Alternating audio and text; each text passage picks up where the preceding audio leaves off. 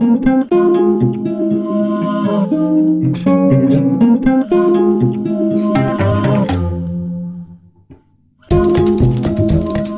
a zajos agyról fogunk beszélni. Ez a zajos viselkedés az optimális viselkedés, mert hogy az érzékelés önmagában vele születetten bizonytalan. De nem csak a látás, hanem egyéb érzékszervek, sőt, kognitív funkciók is lehetnek zajosak. A memóriában is szisztematikus eltérések vannak, tehát ezek is kvázi olyan, mint hogy memória illúziók vannak. Orbán Gergő, az MTA Wigner Kutatóintézet egyik csoportvezetője volt a vendégünk. Mi a, a mi laborunkban zajlik az az, hogy, hogy megpróbáljuk megteremteni az összeköttetést a, a neurális szint és a viselkedés között.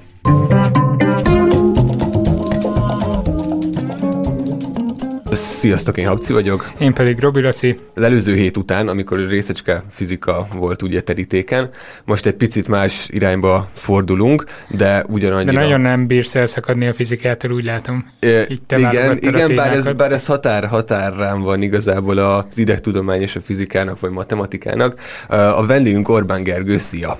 Üdvözlet mindenkinek! Gergőt egy új cikke kapcsán hívtuk el, ami most a Neuron magazinban jelent meg nemrég, ugye? Így igaz. Um, de még mielőtt erre rátérnénk, elkezdtünk beszélgetni egy kicsit bemelegítő jelleggel az adás előtt, és megkérdeztem tőle, hogy... Olyan szinten, csak hogy kiderüljön később, hogy mit kérdeztél, hogy amikor én megérkeztem, szinte abba se tudtátok hagyni a beszélgetést, ahogy bejöttünk a stúdióba, folyamatosan ment itt a igen, parázsvita. Igen, Gergő gondolat közepénél tartott, amikor megérkeztünk, és azt kérdeztem tőle, hogy ö, valami ilyesmi hangzott el pontosan, hogy mi ez a modell, amivel ők elkezdtek foglalkozni, vagy miben segít ez a, ö, az agy megértése kapcsán, és rögtön, hát nem is háborodtál fel, de egy kicsit fölcsattantál, hogy modell, ő ezt nem szereti, ezt a fogalmat, miért nem? Én csupán azt akar, arra akartam felhívni a figyelmet, hogy ezzel óvatosan kell bánni a modellel, mert sokan érzékenyek erre a kifejezésre. Valójában a, a cél mindig az, hogy, hogy elméleteket fogalmazzunk meg matematikai eszközeivel, amivel jóslatokat lehet tenni arra, hogy egy mondjuk itt most biológiai rendszertől az agytól mit lehet elvárni. Egy kicsit hosszabban, nem tudom, magyaráztad ezt nekem, miközben jöttünk fölfelé. De mi, mit lehet elvárni tőle? Nem annyira az agytól, hanem inkább attól az elmélettől, amit mondasz, hogy fel kell építeni először. Hogy, hogyan definiálod mondjuk a különbséget egy modell meg egy elmélet között?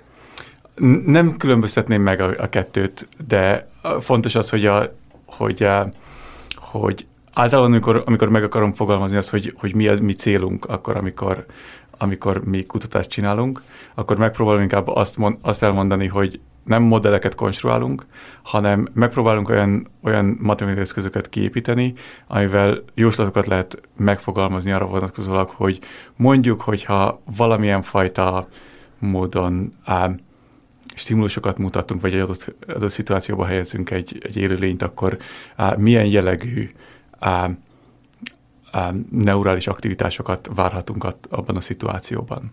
Azt talán mondjuk el, hogy a kutatási témád, vagyis annak a cikknek a témája, ami kapcsán hívtunk téged, az mi?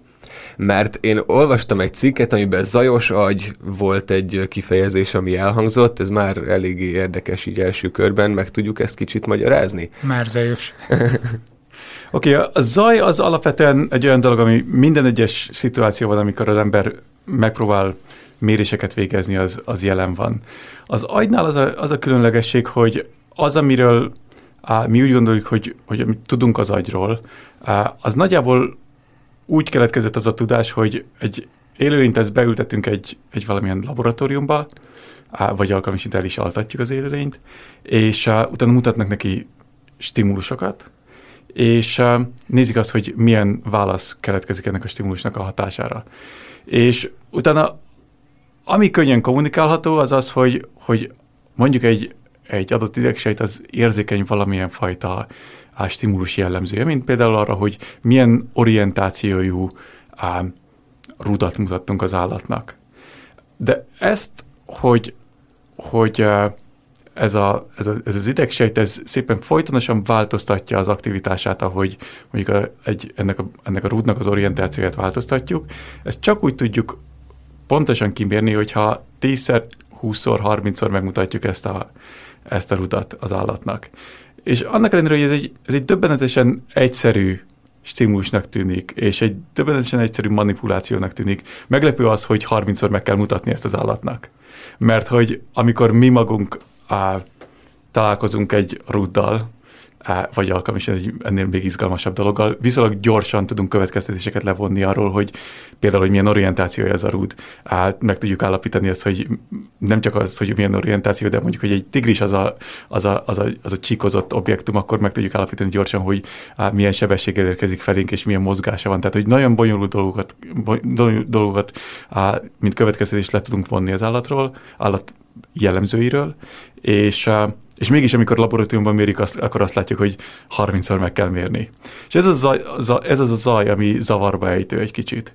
Mert miért van különbség a viselkedésben és, a, és a, abban, hogy, hogy a, mit mérünk a laboratóriumban, amikor a laboratórium kontrollált körülményeket teremtene. És amit mi felismertünk az az, hogy, hogy még normál esetben ugye azt csinálja az ember, hogy, hogy ezeket a stimulus jellemzőket változtatja, és megnézi azt, hogy átlagosan milyen aktivitást mutatnak a sejtek, és ilyen módon az, az érdekli a, a, a kutatókat, hogy, hogy ez, ez az átlagos aktivitás ez hogyan változik. Mi azt vettük észre, hogy nem csak az átlagos aktivitás változik, hanem ugyanígy változik az is, hogy mennyire variábilis egy, egy, egy sejtnek a válasza. Ez nagyon szép az elmélet, amit felvázoltál, hogy mi az, amit szeretnétek vizsgálni, de ez hogy néz ki a gyakorlatban? Milyen állatokat vizsgáltok, vagy, vagy hogyan állítjátok be ezeket a kísérleteket? Ebben a helyzetben az volt a szerencsés, hogy, hogy ami, ami, amit mi, mi észrevettünk, az, az egy viszonylag jól átalog, állatokon átívelő dolog. Tehát többféle á, állatnak, állatból származó eredményeket vizsgáltunk, macskákból, á, majmokból, ám, talán egér is volt közte. És ezeket ti végzitek a vizsgálatokat, vagy ez egy ilyen meta Ez a, ez a mi szerencsénk, hogy, hogy vannak lelkes, kitartó kísérletezők, akik ezeket az állatokat jól tartják, etetik, simogatják, és nekünk nem kell ezzel a résszel foglalkozni. Tehát mi... Ezért vagytok szerencsések, lehet, hogy ez csökkenteni éppen a munkahelyi stresszt, hogyha még egy kicsit ott az egereket lehetne Rudakat mutogatni neki. Én kevésszer találkoztam állatokkal, de amikor találkoztam, akkor akkor láttam azt, hogy milyen az, amikor egy, egy ilyen laboratóriumi állat az megszökik, és néhány órán keresztül kergetik azt. Vagy hát még inkább, még inkább ismerik el azt, hogy az, tehát az, egy, az egy komoly odaadást igényel, hogy ezek az állatok, ezek, ezek nem ismernek hétköznapot és hétvégét, úgyhogy olyankor is jól kell tartani őket hétvégén is, amikor az ember azt gondolja, hogy másfajta élményeket is akár vadászni tudna. Igen, ez a biológia gyönyöre erről lehet, hogy mi is be tudnánk számolni. Bár nem tudom, hogy te miket csináltál a, a? a szakdolgozatodhoz, de... Ö, amikor a BSC-s volt, a BSC-s volt, akkor ott a migrénnek a biológiai hátterét igyekeztem valahogy felkutatni, de az is az ilyen gyűjtő, is előjön. Az ilyen gyűjtő munka volt, igen. igen ah, értem. Uh, tehát akkor ti kivonjátok magatokat itt az állatokkal való kísérletezés alól, és Mi csak az adatokat... azok előtt, akik megteszik ezt, értünk. Jaj, de szép. és akkor csak az adatokat elemzitek aztán. Igen, tehát alapvetően ez volt a, ebben, a, ebben a konkrét tanulmányban így történt ez, hogy voltak publikusan hozzáférhető adatok, volt, amikor publikált adatoknak a, a, az újraelemzését csináltuk meg, és a, lényegében ez volt a, a fókusz. De a mostani mostani munkánkban van olyan, hogy, és az a leghatékonyabb, amikor, amikor az ember meg tudja tenni az, hogy megtervez egy kísérletet, és csak ugyan jóslatokat tesz, utána következő nap elvégzik azt a kísérletet, és a, abból levonható következéseket levonjuk, és újra szintetizálunk stimulusokat, és megy így tovább körbe. Tehát akkor ti befolyásoljátok, jól értem, hogy milyen kísérleteket fognak elvégezni, a ti eredményeitek alapján viszik tovább valamilyen irányba az effektív állatos kísérleteket? Ideális esetben ez a, ez a, ez a leghatékonyabb. Ideális esetben, de... Itt most, most szerencsések vagyunk, mert vannak olyan kiváló emberek, akikkel együtt tudunk dolgozni, és ott csak ugyanilyen ilyen egészen közeli kollaboráció tud kialakulni, hogy, hogy ez így is tud venni napról napra folyik a kísérletek tervezése és, a, és a, azoknak analízise. Mhm. Az egyik cikkben láttam egy zebrafejet. Elsőre nem is tűnt fel, hogy az. Remélem tudod, hogy miről beszélek, egy ilyen animáció. Zebrákat azokat nagyon közelről ismerem. egy róla szóló cikkben volt csak azért, és ott valamilyen ö, ponthalmaz volt levetítve úgy, hogy végül egy zebrának a feje jött ki, de nem teljesen értettem, hogy ez a ponthalmaz most mit akar ott jelenteni, de ennek ellenére láttam azt a kirajzódó zebrafejet.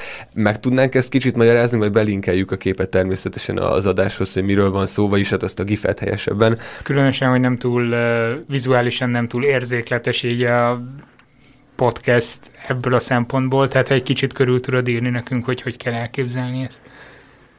Az a... Sos, sose jössz többet hozzánk, ezt látjuk. Elnézést a nehéz kérdésért. Nem, az egy teljesen adekvát kérdés. Valójában az a, az, az illusztráció az egy, az egy ilyen szemet elcsípő illusztráció, ami finoman félrevezető is. Tehát a, az, az az illusztráció az lényegében azt fogalmazza meg, hogyha úgy tekintünk, mint hogyha a fotoreceptoraink azok zajosak lennének, a fotoreceptorok, amik lényegében olyanok, mint, egy, mint, egy, mint a pixeleket rajzolják ki a, a, a, egy fényképezőgépnek a CCD-jén.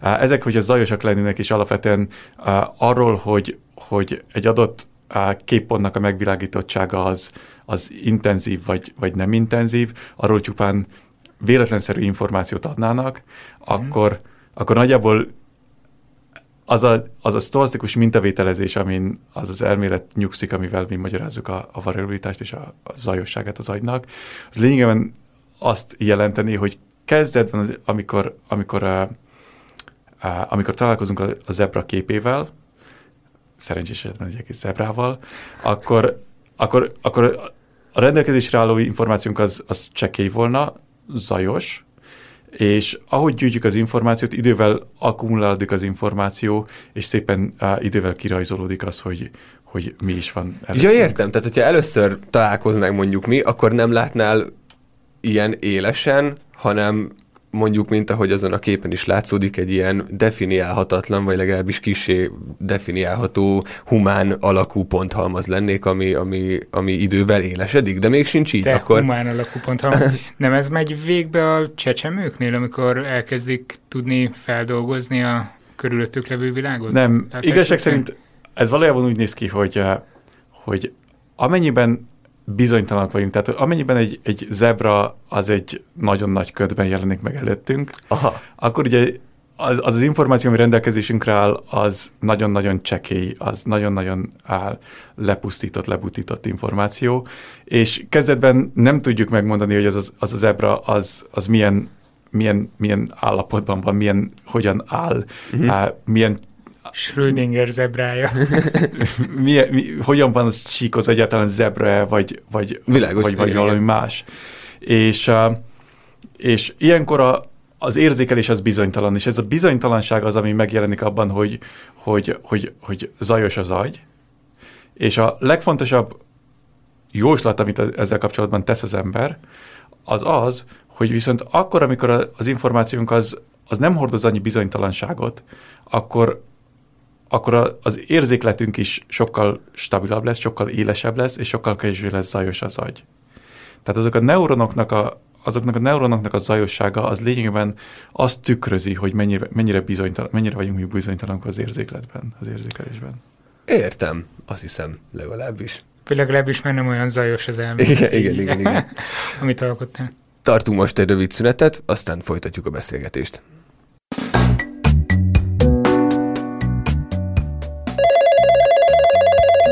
Háló, Molnár Áron vagyok. Ez itt az Ascendens című rovatunk, ahol a pályájuk elején járó fiatalokat mutatunk be. Agykutatástól az űriparig. Uh, szia Áron, van tipped arra, hogy miért hívtunk? Tippeim vannak, de biztosat nem tudok mondani. Uh, nemrég nyertél te egy nemzetközi versenyt, ez mi volt? Um, a Hackaday Prize névre keresztelt nemzetközi online ilyen kis mérnökverseny. És mi volt, mi volt ennek a lényege? Tehát ez tök jól hangzik, hogy Hackaday uh, Prize, valószínűleg hackelni kellett valamit, de mi volt az, amit le kellett tennetek az asztalnak? Tehát egy mérnökverseny volt. Um, a, az egész versenynek a tematikája az az volt, hogy építset egy gyártsatok valami olyasmit, ami megváltoztatja az emberek életét. Egy kikötés volt, hogy hardware alapú legyen. Ez azért elég nagyra törő elképzelés, nem, hogy az emberek életét kell megváltoztatni egy találmányon? Igen, nyilván ez csak a marketing, marketing duma volt. Tehát gyakorlatilag valami olyasmit kellett alkotni, amit a hekidei közösség, maga a cég, az, abban egy fantáziát is később el tudja adni. Tehát lény- lényegében az agyatokat akarták lecsapolni. Igen, gyakorlatilag.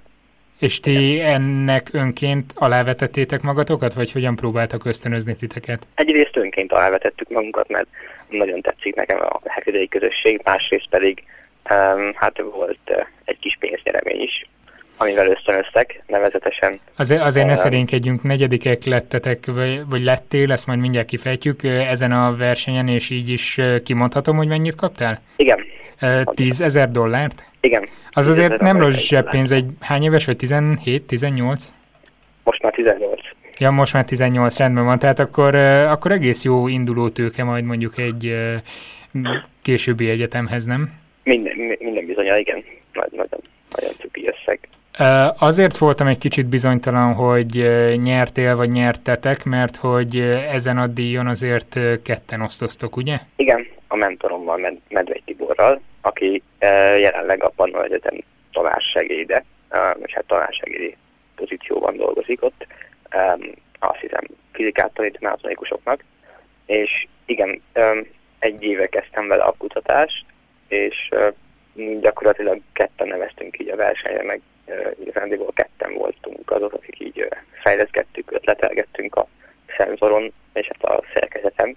Ez azért, ez azért nagyon érdekelne, hogy 17 éves vagy, még nyilván nem jársz a Pannon Egyetemre. Hogyan jöttetek ti ketten össze, vagy hogyan találtatok egymásra? Pannon Egyetem minden nyáron szervez egy ilyen úgynevezett nyári egyetemet, amit amin a középiskolás diákokat próbálja ösztönözni arra, hogy válasszák a mérnöki pályát, azon belül is egyetemet, nyilván a tanul egyetemet, és ezen az ilyen kis nyári távolon találkoztam vele. Ott tartott egy ilyen prezentációt a szárófluidoknak a felhasználási lehetőségéről, és nagyon megtetszett, úgyhogy oda mentem hozzá a prezentációja után, és megkérdeztem, hogy akkor mi az, amit lehetne csinálni így kutatás, kutatás Gondolom innentől egyenes volt az út, ugyanis a kis találmányotokban, ha lehet így nevezni, abban is központi szerepet játszik a ferrofluid. Mesélsz erről egy picit, hogy hogy működik és mi volt ez? Azért úgy, hogy én is megértsem. igen, igen. Az alapötlet az, hogy egy, egy olyan szerkezetet szerettünk volna csinálni, ami, ami, ami dőlést érzékelni teljesen új elven, a, a ferrofluidot használva. Ez, az egész... ez miért, jó, miért jó, hogy van egy ilyen szerkezet? Tehát a dőlés érzékelésnek hol van uh, szerepe? Egyrészt uh, azért jó, mert egy uh, újabb ilyen felhasználási területet nyit, nyit a ferroszóidoknak, másrészt pedig a felhasználási terület, uh, egy konkrét felhasználási területe nincsen, az egész, uh, az egész kutatás alapkutatásnak indult, tehát uh, nem, nem volt egy ilyen előre meghatározott uh, szektorunk, amiben mi fejlesztettük ezt a cuccot, de igazániból végtelen, ez nagyon sokféle felhasználási területe lehet. Gondolok itt például a sebészetben a sebészeti robotoknak a különböző robotkarjaiba, vagy esetleg ugye itt az orvostudományban, autóiparban is lehetne használni, valamint a inerciális pozíció, pozícionáló rendszerekben, ahol egy gyorsulás alapján pozícionálják a különböző járműveket.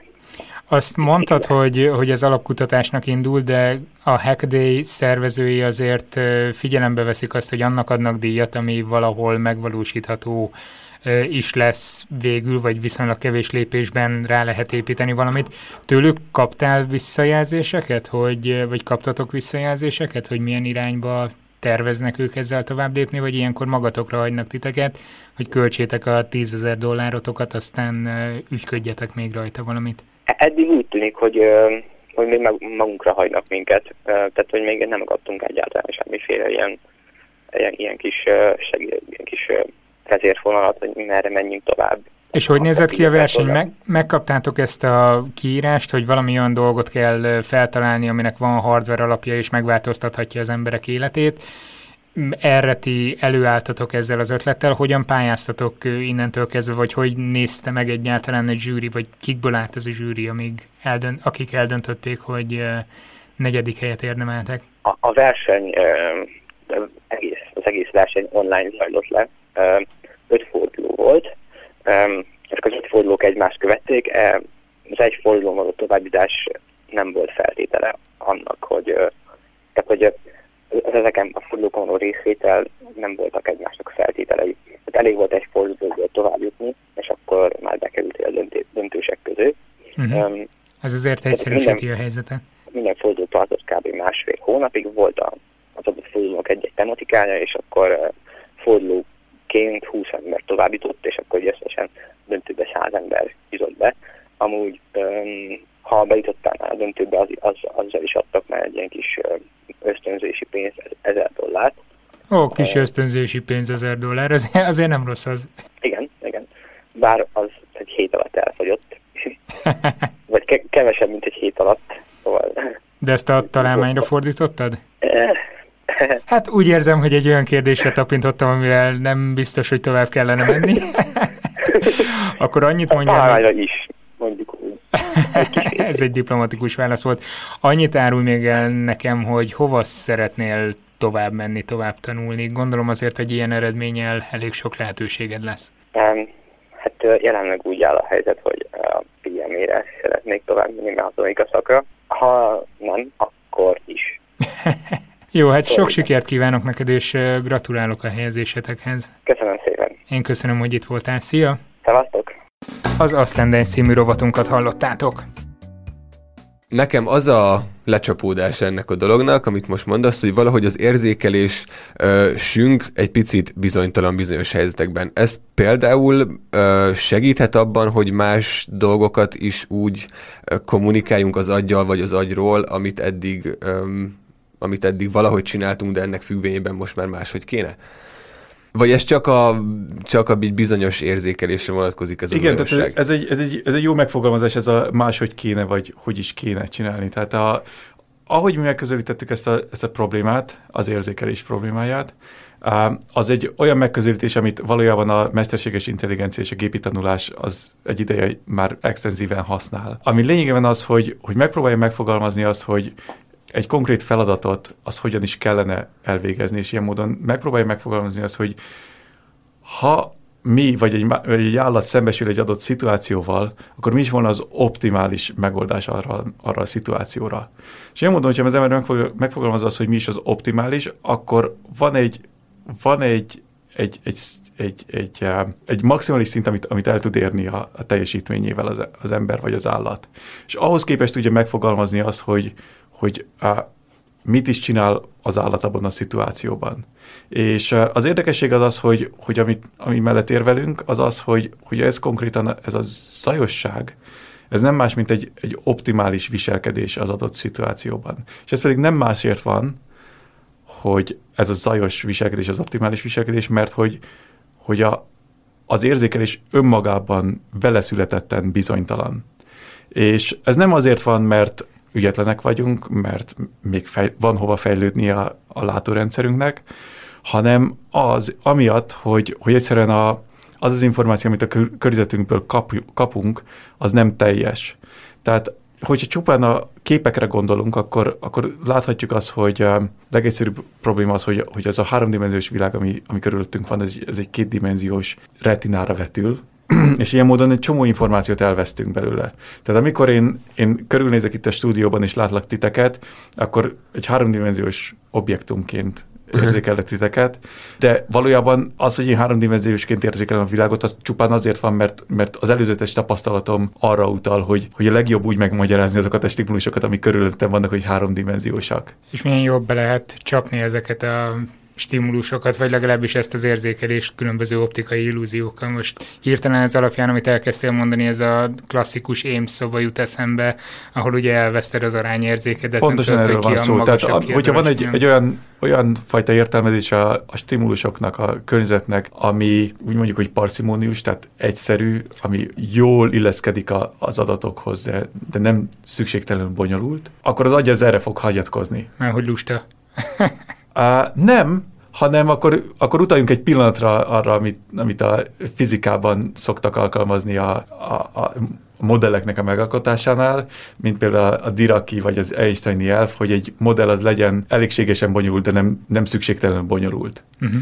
Tehát akkor, hogyha ha van egy mód, van egy mód hogy, hogy értelmezem a környezetemet, egy egyszerű mód, akkor nem érdemes föltenni azt, hogy, hogy valami végtelen bonyolult dolog történik. És hogyha az, az, az egyszerű a, a, a vizuális rendszer esetében az, amivel találkoztunk korábban. Tehát, hogyha van egy természetes értelmezése annak a, a környezetnek, akkor nem fogok feltételezni egy olyat, hogy, hogy fénysebességgel közeledik felém valami. Tehát, hogy uh-huh, uh-huh. Fel sem nagyon tudom fogni.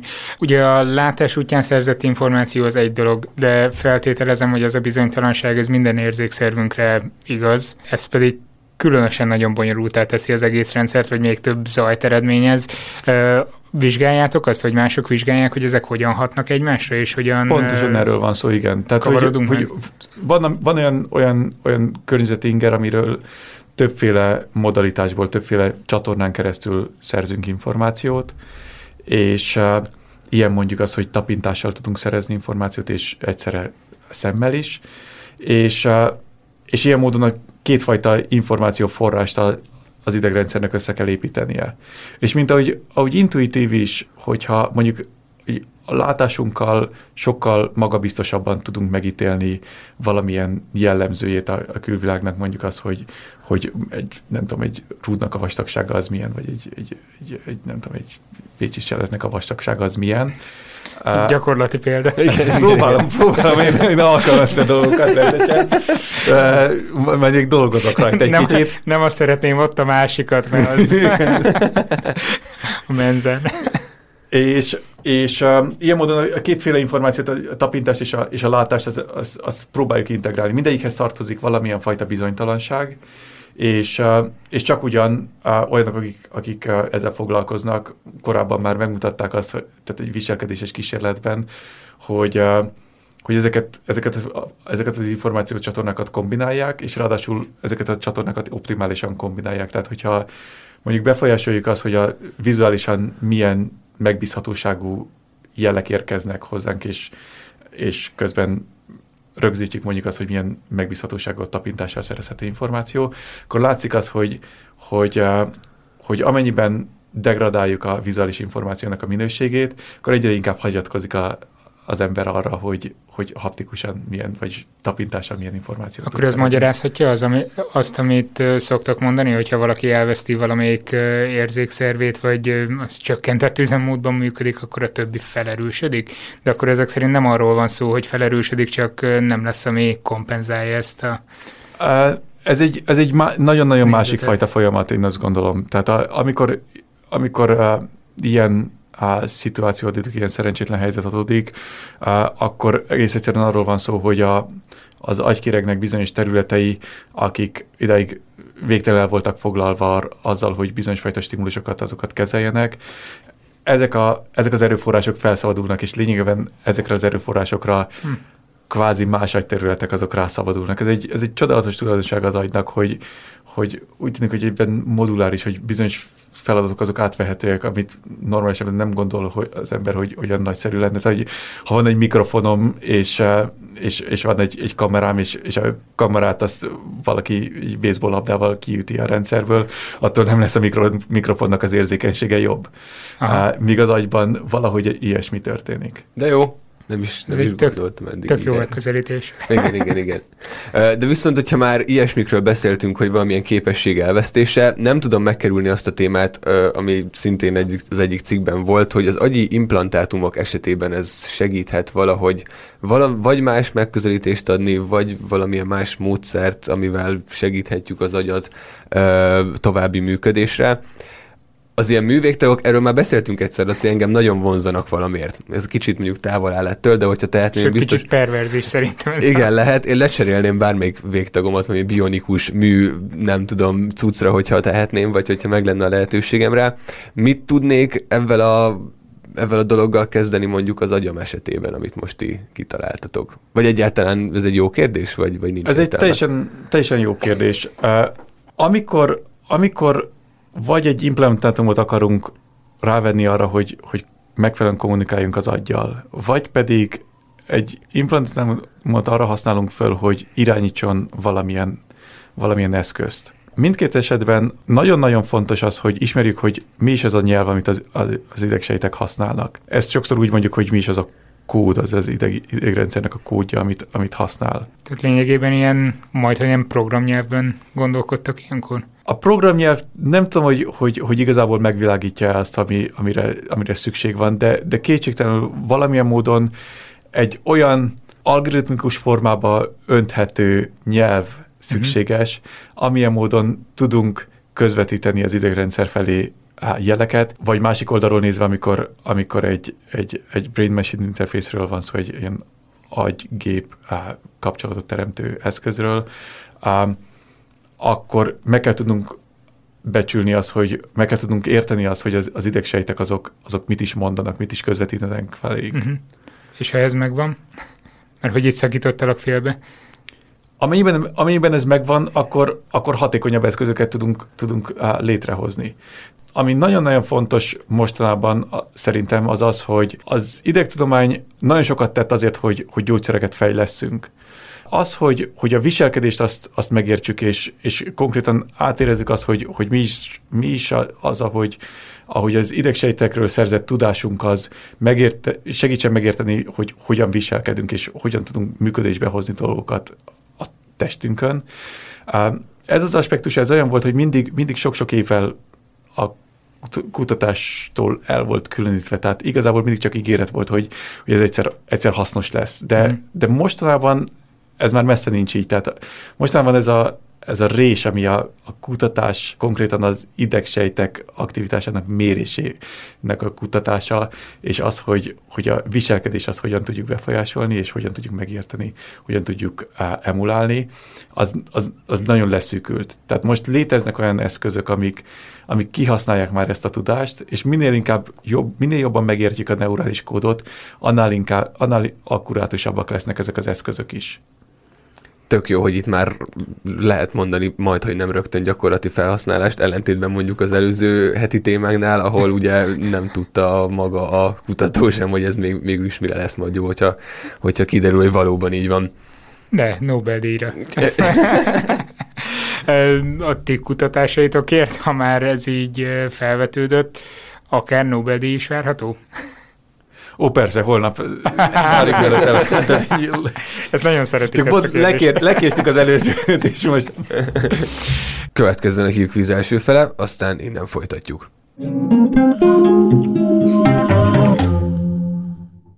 Elérkezett a hírkvíz ideje. Igen. én nagyon érdekes kérdésekkel készültem, mert mondjuk kezdjem én? Kezdjött te, a múltkor én kezdtem. Egy kicsit kapcsolódik a az előző témánkhoz, ami az előző adásban volt, legalábbis annyiban, sőt, nem is az előzőhöz, hanem amikor a Bakos Gáspárral beszélgettünk, nem tudom, emlékszel-e? Fú, nem emlékszem, az még A csillagász. Rá emlékszem, ő volt a csillagász, de... Igen, igen, igen, de vele beszélgettünk például arról az eljárásról, ami, ami most meg fog itt jelenni a kvíz kérdésembe, ugyanis ez az asztroszeizmológia. Emlékszel? Mesél, oh, igen, igen, igen, igen, igen, igen. És mint ahogy azt tudjuk, a csillagok nem tökéletes gömb alakúak egyébként, mert hogy ahogy forognak a centrifugális erők miatt egy kicsit belapul a két sarkánál a, ez a gömbforma. Kutatók a Göttingeni Egyetemről egy úgynevezett asztroszeizmológiai eljárásra, amit előbb említettem, egy 5000 fényévre lévő csillagról, az úgynevezett Kepler 11-145-123 nevű ah, tudom. csillagról, teljesen együtt találtuk, meg tudták állapítani, hogy az egyenlítője és a sarki sugár között mindössze ö, három kilométer az eltérés. Azt hittem, hogy a sarkán mondjuk jégsapka van. Vagy... Nem, nem, ez egy gázbolygó egyébként, úgyhogy, úgyhogy nincs csillag, ilyesmi. Nem? Vagy csillag, igen. Ö, és tekint, hogy a csillag sugarának átlagos nagysága másfél millió kilométer, tehát azt hiszem kétszer akkora, mint a nap nagyjából. Ö, ez nagyon pici változás, hát tehát lényegében tökéletes gömb alakú, és a kutatást végző kutató el is mondta, hogy ez az egyetlen leggömb alakúbb test, amit valaha találtak az univerzumban. Amit valaha félremértek. Mit gondolsz, hogy a Föld esetében mekkora ez az eltérés a két sugár között? A. Mindössze 1-2 kilométer, B. 21 kilométer, vagy C. 59 kilométer. 21 kilométer. Ez biztos? 100 százalék. De miért, miért gondolod? Miért nem egy ilyen nagyon kevés? Mert én úgy emlékszem, hogy amikor tanultuk, hogy a Föld ilyen geoid, akkor, akkor ott szó volt arról, hogy ilyen kis 20 km körüli belapulás. Aj, jó van, eltaláltad. Ekkora nagy hűhó semmiért, hogyha ezt tudom ilyen egyszerűen kitalálod. De az nagyon izgalmas volt, amit mondtál itt a, erről a csillagról. Most nem mondom vissza a számot, hogy Kepler mennyi.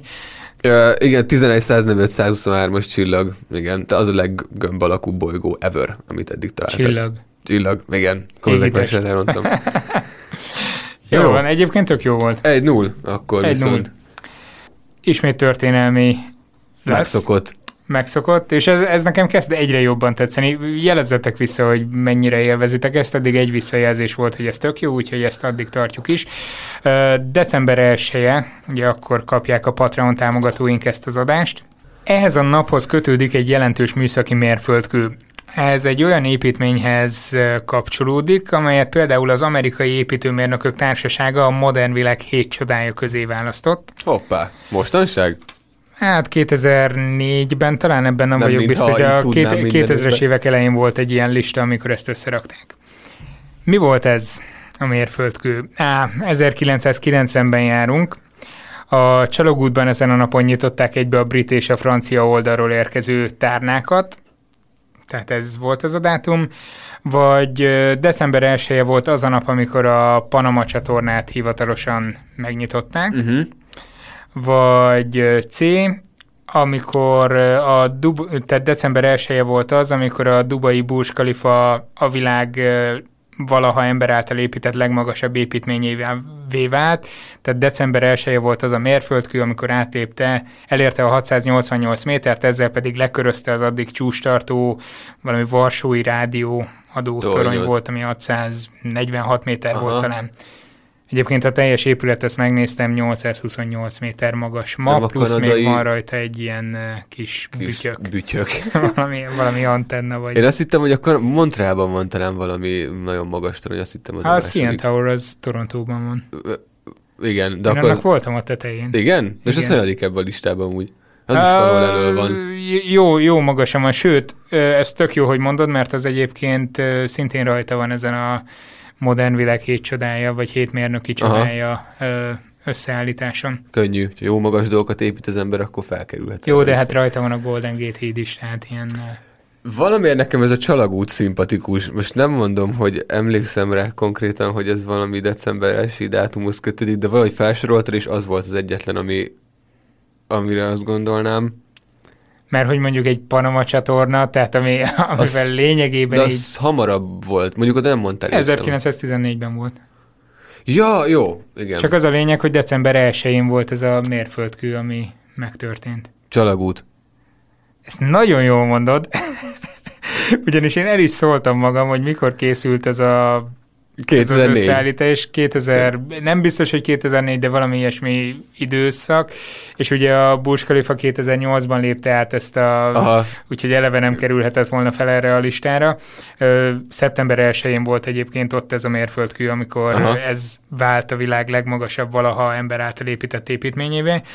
Ö, jövőre majd figyelek, mikor ezt fölteszed újra. 1914. augusztus 15-én nyitották meg hivatalosan a Panama csatornát, Nyáron, jó? és nyá, nyá, hát mondjuk a Panamában nem hiszem, hogy Ja, igen, számít. sokat annyira. számít. Ö, és 1990-ben a Csalagútban ezen a napon, december 1-én nyitották egybe a brit és francia oldalról érkező alagút szakaszokat.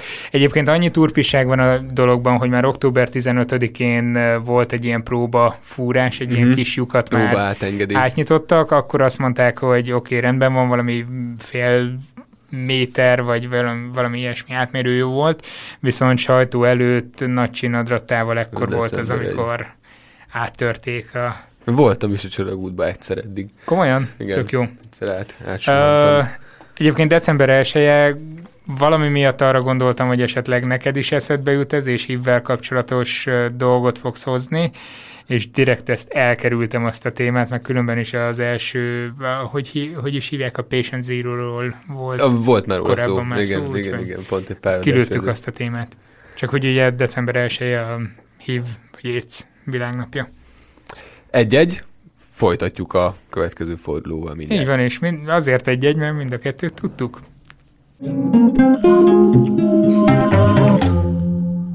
A hírkvíz előtt említettél implantátumokat. Ezeknek milyen felhasználási területei vannak a agyi implantátumokra, gondolok? Milyen, milyen szinten állnak ezek ma? Kicsit futurisztikusan hangzik. Futurisztikusan hangzik, de, de valójában ebben a tekintetben a jövőben élünk, mert, mert ezek, ezek léteznek, és, és egyre inkább jelen vannak. Jelenleg a legnagyobb kérdés az az, hogy, hogy tud-e az ember elegendően hatékony, vagy elegendően jó élményt nyújtani, egy elég, elég gazdag élményt nyújtani ahhoz, hogy, hogy egy ilyen implantátum megérje. Adnak kockázatai vannak egy ilyen implantátumnak, orvosi kockázatai, és már tudjuk azt, hogy izgalmas dolgokat végre lehet hajtani, nem csak úgy izgalmas, hogy nekünk kutatónak, hanem, hanem konkrétan sérült embereknek. Tehát olyan emberek, akik, akik négy végtagjukra levé, lebénultak, azok tudnak egy robotkart mozgatni, és, és nem csak simán mozgatni tudják, hanem a szándékuk szerint tudják kontrollálni azt. Egy pohár sörért nyúlva el tudják dönteni, hogy ezt a sört azt magukhoz veszik, vagy pedig egy hirtelen ötlettől vezérelve össze akarják roppantani ezt a poharat. Hát, hogy a bionikus karnak Kar elég erős nem hozzá. lesz semmi problémája tőle. De a, de a fontos az, hogy a szándék, attól függően, hogy a, hogy, en, hogy a felhasználónak vagy ennek az embernek a szándéka az micsoda, meg tudja azt valósítani. Ez egy, ez egy markánsan különböző dolog attól, mint hogy csak magát a mozdulatot így, így, uh-huh. így viszonylag durván végre tudja hajtani. És ez ezek szerint a gyakorlatban már van ilyen szinten? Ez létezik, igen. És, és az embernek a célja, tehát a, a mi kutatásunknak is a célja az, hogy, hogy minél inkább megértsük azt, hogy, hogy ez a neurális kód az hogyan működik, és, és ilyen módon ezek, a, ezek, a, ezek az eszközök, ezek úgymond a felhasználói élményt azt, azt, azt maximalizáljuk. Tehát, hogyha ha valaki olyan helyzetbe sodródott, hogy szüksége van egy, egy ilyen implantátumra, akkor viszont azok az implantátumok azok hatékonyak is legyenek. Említetted ezt az agy-gép interfész dolgot. Én mikor az egyetemre jártam, a kommunikáció szakra, akkor olvastam erről egy cikket, hogy az első ilyen ö, kísérletet végrehajtották, amikor az a világ egyik végről a másikra szavakat küldtek át ezen keresztül ö, embereknek. Nem tudom, erről biztos, biztos hallottál. Mondja azt, hogy igen, de nem. Volt valami ilyesmi, és akkor ezen nagyon meglepődtem, hogy, hogy már itt tartanak ezek a dolgok, de akkor ezek szerint igen, van még valami ilyesmi, um, akár más érzékszervet is érintő mesterséges dolog, ami, ami ilyen jól működik? Hát alapvetően, alapvetően az, mind az érzékelés, mind a, mind a végrehajtás oldalán léteznek eszközök. Ami nagyon érdekes igazából szerintem az az, hogy, hogy a kettő között á, mi is van. Azok, a kettő között vannak azok a kognitív folyamatok, amik, amik minket igazán emberé tesznek. Á, tehát az érzékelésből is sokféle olyan olyan folyamat van, amit, amit emlősök egész jól csinálnak, a, motorkontroll, tehát a, a, a műveleteknek a végrehajtásában is sok állat nagyon precízen tud dolgokat végrehajtani, hogy csak azt vegyük, hogy egy majmok, amikor fáról fára ugrálnak, az, az, az nagyon pontos végrehajtás és motorkontroll szükséges. De a kettő között Uh, ott van egy, egy, egy, egy, egy fehér folt, amiben, amiben sokkal bizonytalanabbak vagyunk, és uh, végeredményen afelé is el kell jutnunk valamikor, és azokat is meg kell tudnunk érteni. És talán érdekes lehet hogy föl, föl azt, hogy, hogy az előbb említettük a, az illúziókat, amiket, amik lényegében az, az érzékelés oldalán keletkeznek. Akkor, amikor látunk, amikor tapintunk, amikor hallunk á, dolgokat. Á, de ugyanígy valójában és, és ezek az illúzi, ezeket az illúziókat úgy éreljük meg, mint hogy, hogy az idegrendszer az hibázik. És ugye Holott ezek szerint nem hibázik, csak optimalizálja a saját Pontosan optimalizálja, amikor, amikor kevés információnk van, akkor felhasználja az előzetes tudását, és az alapján kicsit mást épít föl arról, mint ami a, a, a, a külvilágról, abból az információból, amit kap, mint ami ténylegesen ott van. Viszont és, ez azért, ja. És csak hadd fejezem be azt a részt, hogy, hogy ugyanezek a hibák, amiket mi hibaként érzékelünk, hibaként élünk meg, például ott vannak a, a memóriában is ami egy, egy viszonylag jelentős terület, mert uh, amikor amikor arról van szó, hogy mire emlékszünk a, a korábbi élményeikből, és mire nem, azok is valójában uh, úgy tűnnek, mint hogyha hibák volnának, valójában föl lehet fedezni, hogy ugyanúgy, mint ahogy a, a, a látás esetében szisztematikus eltérések vannak attól, amit elvárnánk tőle, a memóriában is szisztematikus eltérések vannak, tehát ezek is kvázi olyan, mint hogy memória illúziók volnának. Ó, akkor tök jó lenne kifejleszteni a technikát, hogy bizonyos dolgokat ki tudjunk törölni a memóriámban. Előbb-utóbb lehet eljutni. Egy ilyen cinkos kacsintás. Igen, az, az jó lenne, viszont az jutott eszembe, amikor mondtad itt az illúziók kapcsán, hogy az végül is normális működés az agynak, de azért kicsit elborzasztó, nem, hogyha a társadalmi szinteket nézünk, hogy a döntéshozatalok nagyon sok esetben pont erre alapozódnak, és nem biztos, hogy jó eredményt hoz a végén. Most gondoljunk akár egy, nem tudom, nagyon piciben egy üzleti döntésre akár, vagy, vagy nagy léptékben, nagyobb érzelmi léptékben mondjuk a szerelmi életre, vagy bár, bármi hasonlóra, most nem megyek egészen odáig, hogy akár politikai szinten is milyen döntéshozatalok vannak, amelyek pont, hogy ezekre a hibás, vagy nem hibás, hanem a optimalizált, optimalizált agyműködésre épülnek. Ez, ez, ezt hívjuk marketingnek?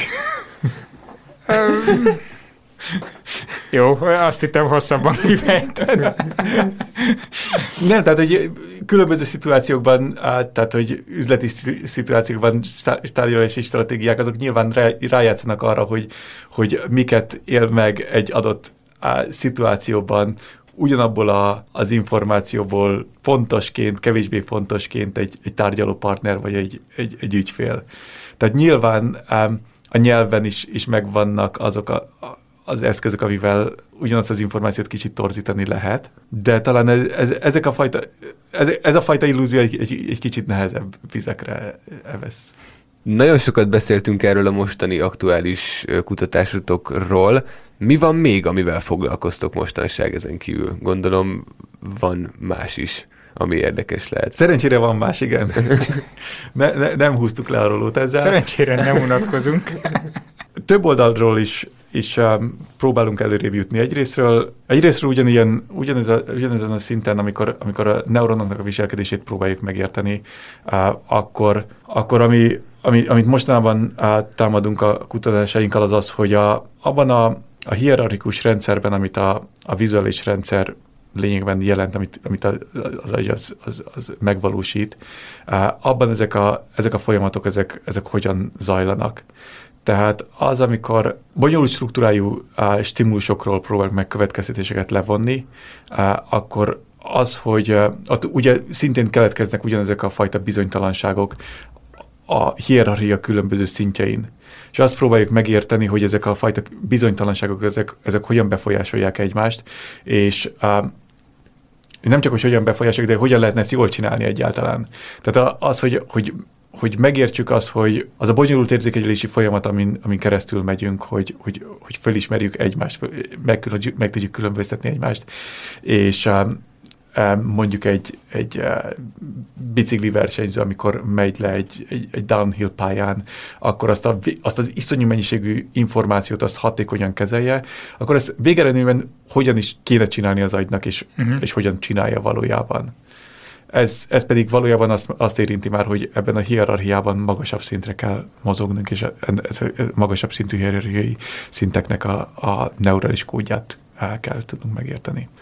Tehát valójában a, a, nálunk, ami, ami, ami, ami a, a mi laborunkban zajlik, az az, hogy, hogy megpróbáljuk megteremteni az összeköttetést a, a neurális szint és a viselkedés között.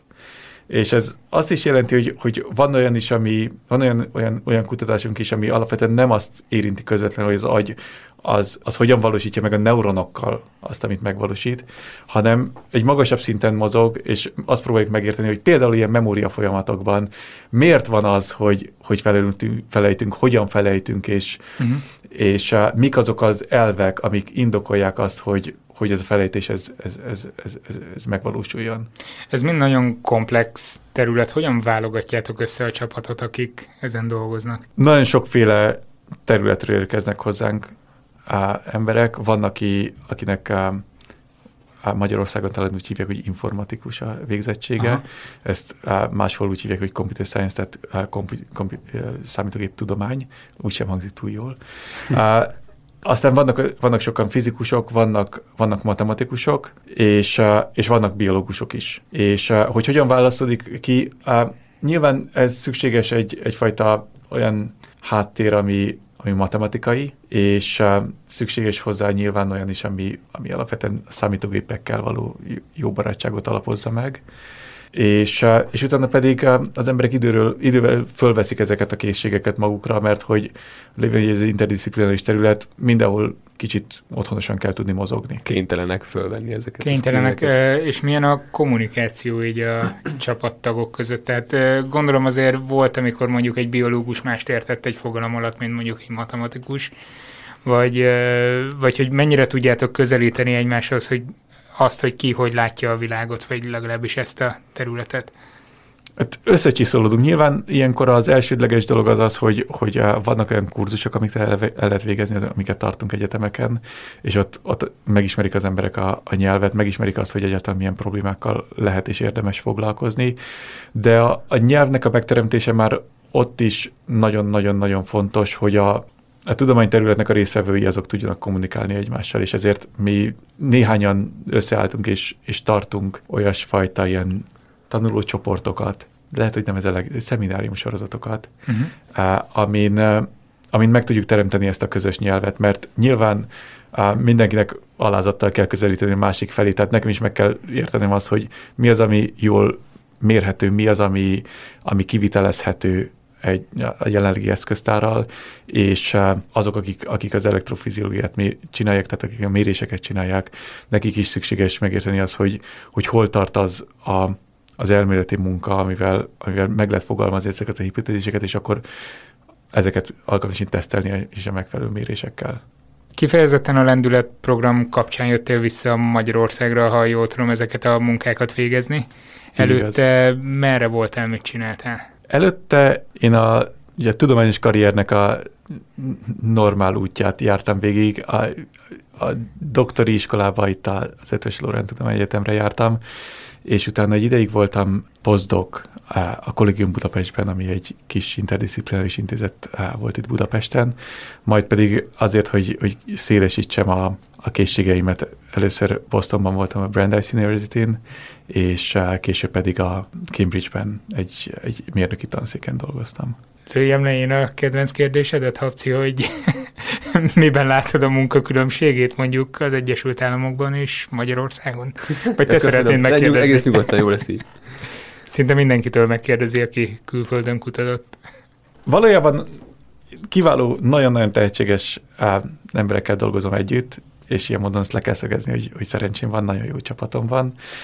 Uh, nyilván mindenhol kell tanulnia, alkalmazkodni kell a viszonyokhoz. Soha nincs az, hogy valahol optimális lenne ez. Ez mindenhol, mindenhol, mindenhol változik. Minden Itt is zajos a kolbászból kerítés. Igen, ezt akartam én is mondani. Tehát, hogyha, hogyha most mondanom kell valamit, én szerencsés helyzetben vagyok, ezek a kutatási feltételek, amik, amik vannak, azok nagyon jók. Minden lendületprogram, minden nemzeti egykutatási program lehetővé teszi azt, hogy kollaboratív munkát végezzek, hogy, hogy független kutatást lehessen végezni, hogy az embereket, az, akik nálam dolgoznak, a megfelelő eszközökkel ellássam, és, és, és stabilitást is biztosít. Úgyhogy én alapvetően kiválóan érzem magamat.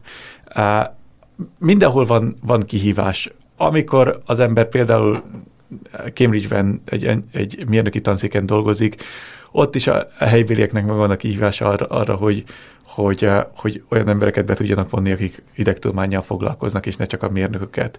Mindenhol kell valamilyen módon balanszírozni, hogy, hogy mire teszi az ember a, a hangsúlyt, mire, mibe fordít, mire fordít energiákat. Nehéz volna úgy azt mondani, hogy itt jobb ez, vagy ott jobb más. Valójában arról van szó, hogy, hogy eh, az ember sokat tanul kint mondjuk Amerikában a, az ottani főnökömtől arról, hogy, hogy hogyan működteti az ember a tudományt. Tehát nagyon, van egy, egy nagyon rövidre zárt áramkör abban, hogy hogyan kell működtetni a tudományt. Tehát, hogy ha fölveszek embert, akkor tudom azt, hogy, hogy mennyit kell kitermelni ennek az embernek, és akkor sikeres egy ember, hogyha egy, egy, felvet, egy, egy, egy, egy PhD hallgató vagy egy pozdok, hogyha azt ki is termeli azt a, azt a tudományos eredményt és azt a, azt a pénzt. Ez régen Magyarországon nem feltétlenül így volt, nem mérték le a, a, a tudományos teljesítmény feltétlenül, hogy, hogy mennyi, mekkora potenciált jelent abban, hogy, hogy további forrásokat bevonjak. De ez, ez változik, és, és szerintem abszolút a jó irányban változik.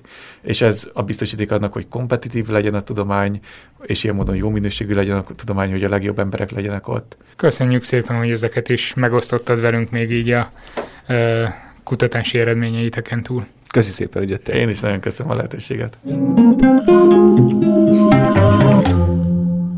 Egy-egy a hírkvíz eddigi állása, és most jöjjön a visszavágó.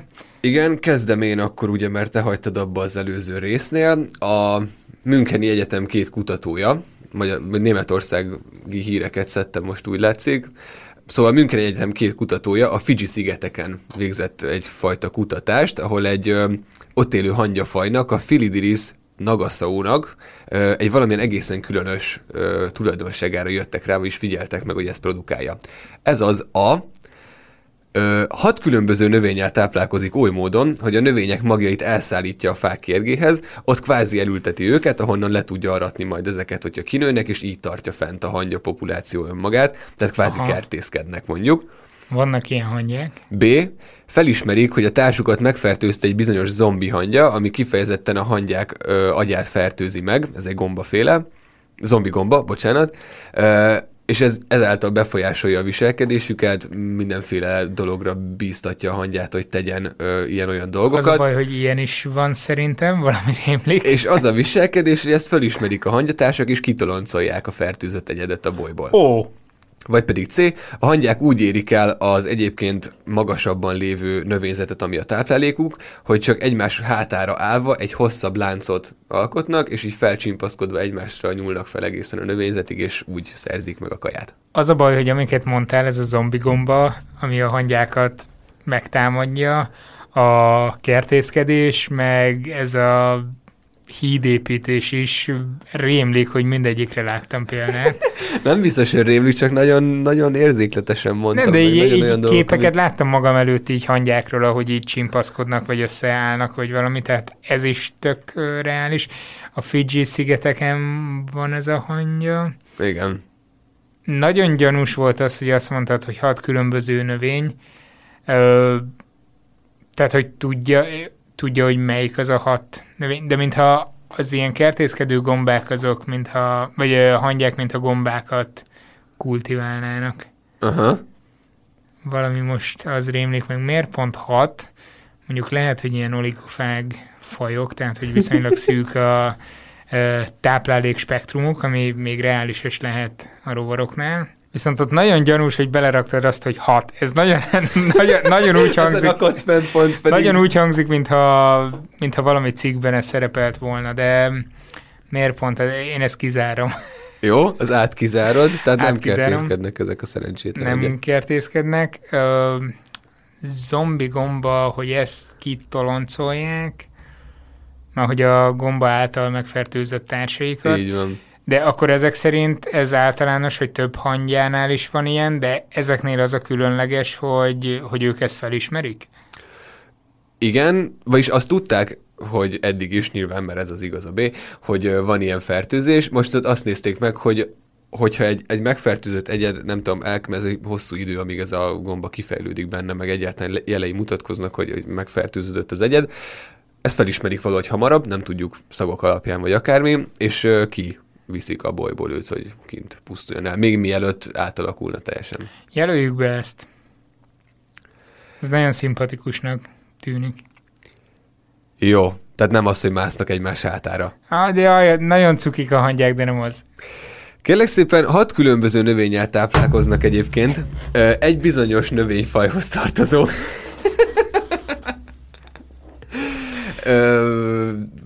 faj az, ami a fő táplálékuk, és a fák kérgébe viszik a magokat, ott szépen elássák őket, vagy legalábbis Na várjál, tehát a fő táplálékuk egy bizonyos növény, viszont van még emellett öt, amit még esznek. Rosszul fogalmaztam, tehát egy növénycsaládba tartozó hat különböző ja, faj, értem, ami, értem, a, értem. ami a táplálékuk. Egyébként a zombi gombás dolog, ez full igaz, az a része nem, hogy megtalálják őket és kiviszi aha, őket. Aha. Ez a ö, hídépítős szintén volt már olyan, ez, hogy fölmásznak egymás hátára, és ilyen fonalat alkot, vagy csüngenek, vagy másznak fölfele, ez nem igaz. Ah, na jó, de akkor mind, mindegyiknek volt. Ez, ezt nagyon jól csináltad.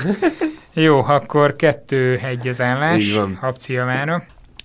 December 3-án járunk, szombaton, ugyanis ez az a nap, amikor azok a hallgatók, akik még nem támogatnak minket Patreonon, hallhatják a szertárt, és egy orvos történeti jelentőségű dátumról van szó. Az amerikai Norman Shumway tekintik a szívátültetés atyának. Richard Lower-rel karöltve ő dolgozta ki azt az eljárást, aminek segítségével 1967. december 3-án az első szívtransplantációt végrehajtották. Ezt azonban nem ők, hanem egy fokvárosi orvos, eh, Christian Barnard végezte, uh-huh. tehát Dél-Afrikában. De vajon mennyit kellett várni a következő szívátültetésre? Jó. Okay. Ez az, amiről nagyon ritkán lehet hallani. Ö, három évet. A másodikat maga Shumway végezte az Egyesült Államokban 1970-ben. Három hónapot, tehát mindössze három hónap telt el. 1968 márciusának elején jött a következő műtét, az már az Egyesült Államokban történt. C. Mindössze három napot, még 1967. december 6-án, tehát három nappal később Na persze. végrehajtották a következő szívátültetést a világon. Jaj, hát három év, három hónap vagy Vagy három, három nap. nap. Jó. Hát tekintve, hogy ez, ez egy nagyon új dolog volt akkoriban, én nem hiszem, hogy rögtön három napra rá még egyet, mérbe belevágtak volna, nem is tudom, hány óráig tarthat ez, nem is biztos, hogy végeztek vele addigra. Jó, persze, nyilván igen, de uh, szóval ezt kizárom. Hát figyelj, a technológia rendelkezésre állt, vagy olyan szinten, hogy ö, az ő munkájukat, Sanvéjék munkáját ugye nyilván ismerték, tehát az is lehet, hogy itt majdnem holt verseny volt, nem? Ja, é, aha. Végül is ez is egy érdekes hozzáállás a kérdéshez, de nem, fenntartom a véleményemet. A három év meg azért lenne jó, mert lehet, hogy pont azért kérdezed meg, hogy milyen érdekes, hogy már megcsináltak három éve egy műtétet, és miért csak három Hát évre gondolj bele, hogy mennyi kockázata van egy ilyennek, donorokat szerezni, kilökődések, műtét közbeni komplikációk, stb. Tehát nagyon nehezen, egyébként ez függetlenül attól, hogy mi a helyes válasz, nagyon nehezen ö, nyert utat a szívátültetés magának. Világos, és így van. Ah. Jó, le, leüljük meg a három évet. A három hónap azon semmit mondó. Uh-huh. Legyen a három év. 1967. december ha- 6-án egy gyermekszívet ültetett át Adrian Kantrovitz és Na, csapata az Egyesült Szóval- Államokban. Ö, ezt mindenütt kiemelik, hogy alig három nappal azután, hogy az első ilyen szívátültetés megtörtént, jött a következő. Viszont az is igaz, hogy nagyon-nagyon sokáig, különösen a sok komplikáció miatt nem nagyon Foglalkoztak, foglalkoztak, ezzel. Illetve foglalkoztak vele, de nagyon sokat kellett még csiszolni ezen a technikán, hogy De az végül egy elfogadott eljárás legyen. Ha minden igaz, az idé, tehát mostanában ilyen 3500-4000 szívátültetést hajtanak végre a világon. évente? Aha. Az, az elég sok. És egyébként ez a s- kis srác, akin csinálták a másodikat, ez egy tervezet volt? Szóval volt rá esély, hogy ő lesz az első? Csak, vagy ezt nem Hát tudod? ezt, ezt nem tudom, de valószínűnek tartom, hiszen ehhez A azért elég hosszan elő kell készíteni a terepet. Ja. De egyébként azt, amit felnőttem végeztek el az Egyesült Államokban, 68. január 6-án ö, Uh-huh. hajtották végre. Tehát nem 70-ben, tehát ez is egy ö, reális Két évre rá. dátum, de nem sokkal később ö, megpróbálkoztak vele. Na jó. Akkor most kinyert. Hát akkor ezt nem találtad el. Igen. Úgyhogy, Neked pont. Ja, akkor kettő-kettő. Dönt. Valamit differenciálni kell, mert nagyon gyakori így a döntetlen. Igen, igen, igen. Különösen azért, mert egyikünk se szokta tudni. Jó volt ez így teljesen. Jövő héten egy másik témával jelentkezünk, addig is iratkozzatok fel a Szertár Podcastre azon a telefonos alkalmazáson, amit éppen használtok, vagy iTunes-on, vagy Soundcloud-on. És kövessetek minket YouTube-on, Facebookon vagy Instagramon. Sziasztok! Hello! Ez volt az 50. adásunk, vagyis lassan egy éve megy a Szertár Podcast. A szülinapot szeretnénk veletek ünnepelni virtuálisan. Osszátok meg velünk azokat az élményeiteket, amelyek a Szertár Podcasthez kapcsolódnak. Hasznosan telik tőle az ingázás? Feldobja a kutyasétáltatást? Netán tanultatok belőle olyat, ami később valahol hasznos volt. Mondjuk egy kocsmakvízen, vagy letudtatok valakit nyűgözni az új infóval. Netán elmentetek valami programra, amiről tőlünk hallottatok? Írjátok meg nekünk, de még jobb, ha pár mondatban elmesélitek és telefonnal felveszitek. A hangüzenetet küldjétek el a báziskukat szertár.com címre, vagy osszátok meg WeTransferrel. Köszönjük az eddigi közel egy évet! Továbbra is számítunk a segítségetekre a terjesztésben. Ha bejönnek az adásaink, osszátok meg azokkal, akiknek szerintetek szintén tetszik. Értékeljétek őket azon a podcast alkalmazáson, amit éppen használtok. Ha pedig anyagilag is hozzá tudtok járulni egy jelképes összeggel a költségeinkhez, akkor a patreon.com per szertár oldalon várjuk a felajánlásaitokat. Köszönjük.